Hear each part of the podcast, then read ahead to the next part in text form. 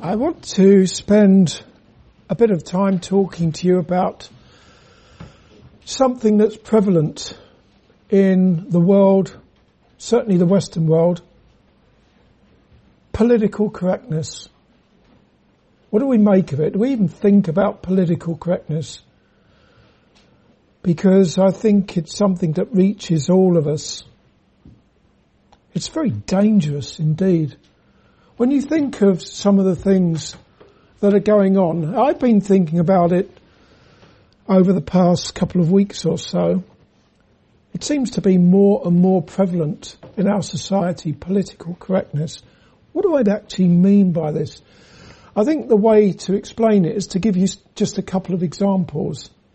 Examples always work better with me than explanations. That's how I, I think that's how I got uni- through university and a maths degree. Examples, the explanations went over my head. But anyway, give you a couple of examples. We have this transgenderism now. Men pretending to be women, women pretending to be men. It can even raise a little smile on our face.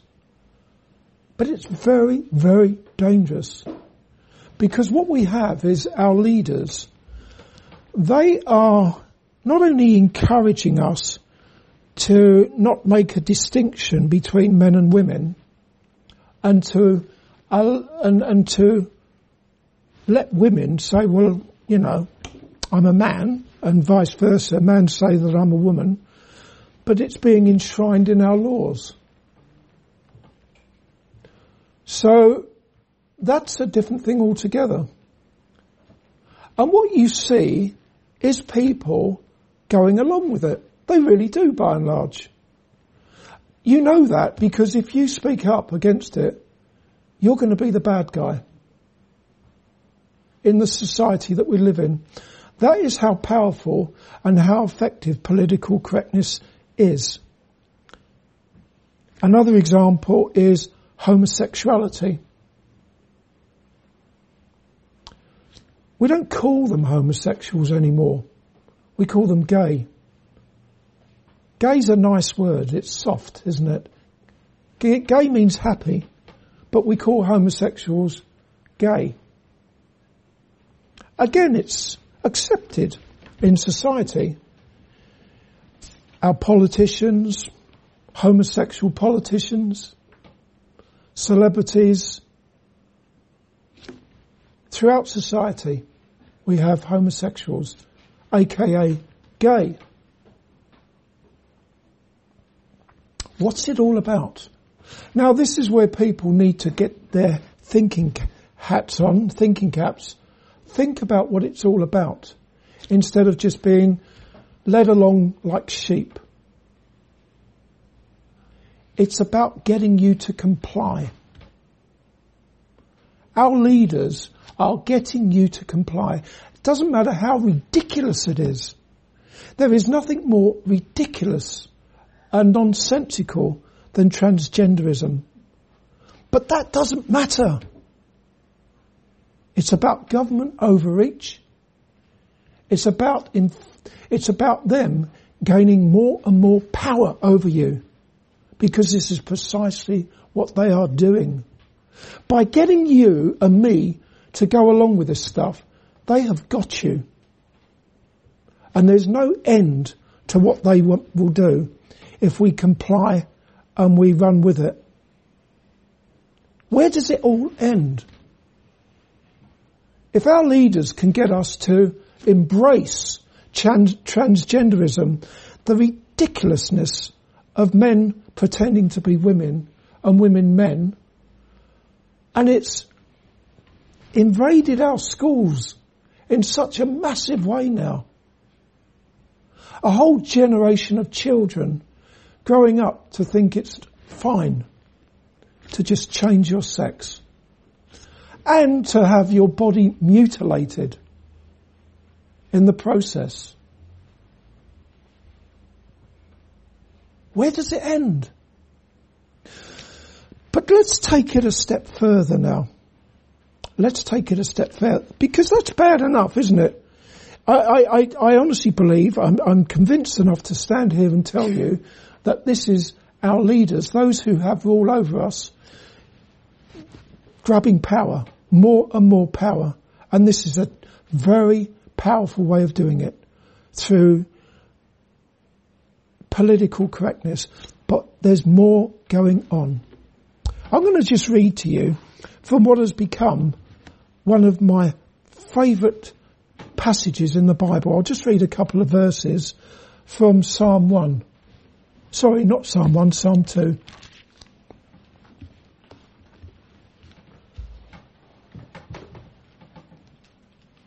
Psalm 2, verse 1. Why do the heathen rage and the people imagine a vain thing? The kings of the earth set themselves and the rulers take counsel together against the Lord and against his anointed. Anointed means Christ. So our rulers take counsel together against God and against his Christ, saying, let us break their bands asunder and cast away their cords from us. That is what is happening with political correctness. The rulers of the earth are saying, let us cast their, break their bands asunder and cast away their cords from us. That's talking about God's holy laws.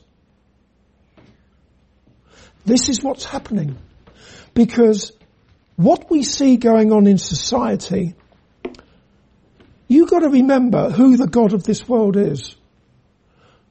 Who is the God of this world? Someone answer me. The devil, Satan, is the God of this world. He's not interested in this world. The world is his anyway. The church is what he is out to destroy. And what we see happening in the world is filtering through into the church. The visible church, that is. Let's make a distinction here. Because Jesus has said, upon this rock I will build my church. He's talking about the invisible church, the household of God, the body of Christ of which he is head, that one true church. Satan can do nothing to destroy that church. But what we see is the visible church destroying itself because it is embracing the ways of the world. It is giving in and kowtowing to political correctness. We have denominations now where you have ordained transgender ministers. We have denominations now that have ordained homosexual ministers. We have um, or denominations that have ordained women ministers.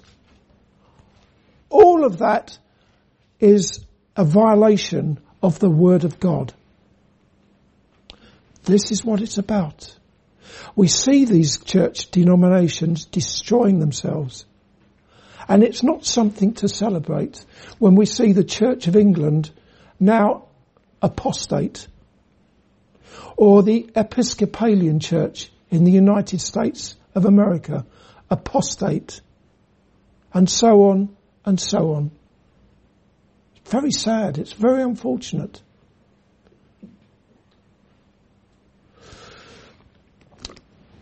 What are we to make of it? Because I say that all of this stuff that's coming through, our leaders taking counsel against the Lord, against His Christ, saying, let us break their bands asunder, cast away their cords from us, legislating evil laws which people like sheep embrace or go along with at any rate. And even the church is scared to speak up against it. And even the church calls homosexuals gay. Let me just read to you a little bit here. You can really, I, I would like you to you know, accept that this is, this is the word of God and God knows best. And let God be God here. Let me just read to you Leviticus chapter 20 and verse 13. If a man also lie with mankind, as he lieth with a woman, it's talking about homosexuality there, both of them have committed an abomination. That means they have committed something that is detestable to God. They shall surely be put to death. Their blood shall be upon them. Now you can get into any, you can get into a debate or an argument. Are you saying, Glenn, that we ought to put homosexuals to death now? I'm not even going to give my opinion on that. But what I will say is that what was the case in the Old Testament hasn't changed. What was an abomination is still an abomination. We, Jesus Christ is the same yesterday, today, forever. There's no reason to think that what was once detestable to God is now not detestable to him. That's fair enough, isn't it? So that's homosexuality. And I'm not just breathing fire and brimstone here, because we do have a God who is gracious and merciful. Listen to what the apostle Paul said to the church at Corinth. Beautiful words here from Paul. I'm going to read to you from 1 Corinthians chapter 6. Verse 9.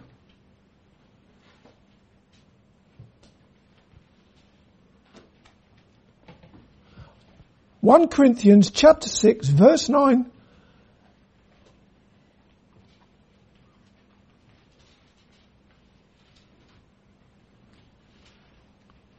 I do love these verses. Okay. Know ye not that the unrighteous shall not inherit the kingdom, kingdom of God? Paul is very forthright there, isn't he? He doesn't mince his words. Be not deceived, neither fornicators, nor idolaters, nor adulterers. Now, I'll have to explain the next couple of things here nor effeminate, nor abusers of themselves with mankind. You may have something different if you've got a different version of the Bible. Essentially, that is talking about homosexual offenders there. Okay? Nor thieves, nor covetous, nor drunkards, nor revilers, nor extortioners shall inherit the kingdom of God. He's being very clear there. If you're any of those things, you will not inherit the kingdom of God. But he doesn't stop there. Look at verse 11. And such were some of you. Speaking to Christians here. Christians. Such were some of you. But ye are washed. But ye are sanctified.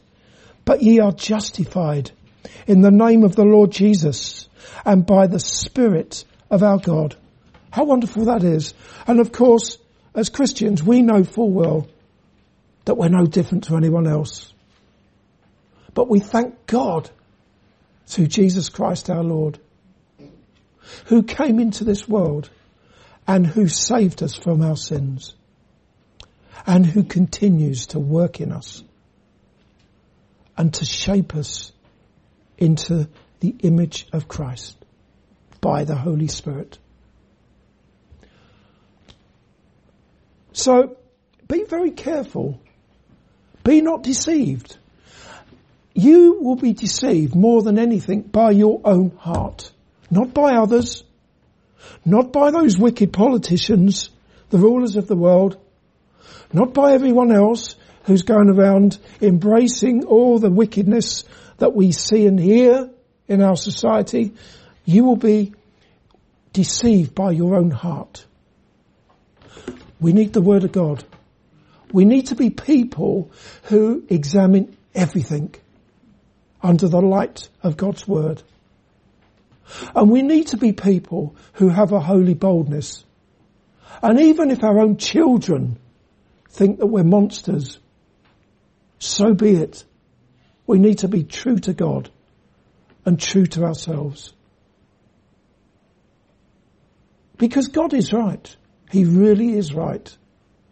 And if God says something, then we should not sugarcoat it or disregard it in order to embrace the ways of a wicked Christ rejecting world. Amen.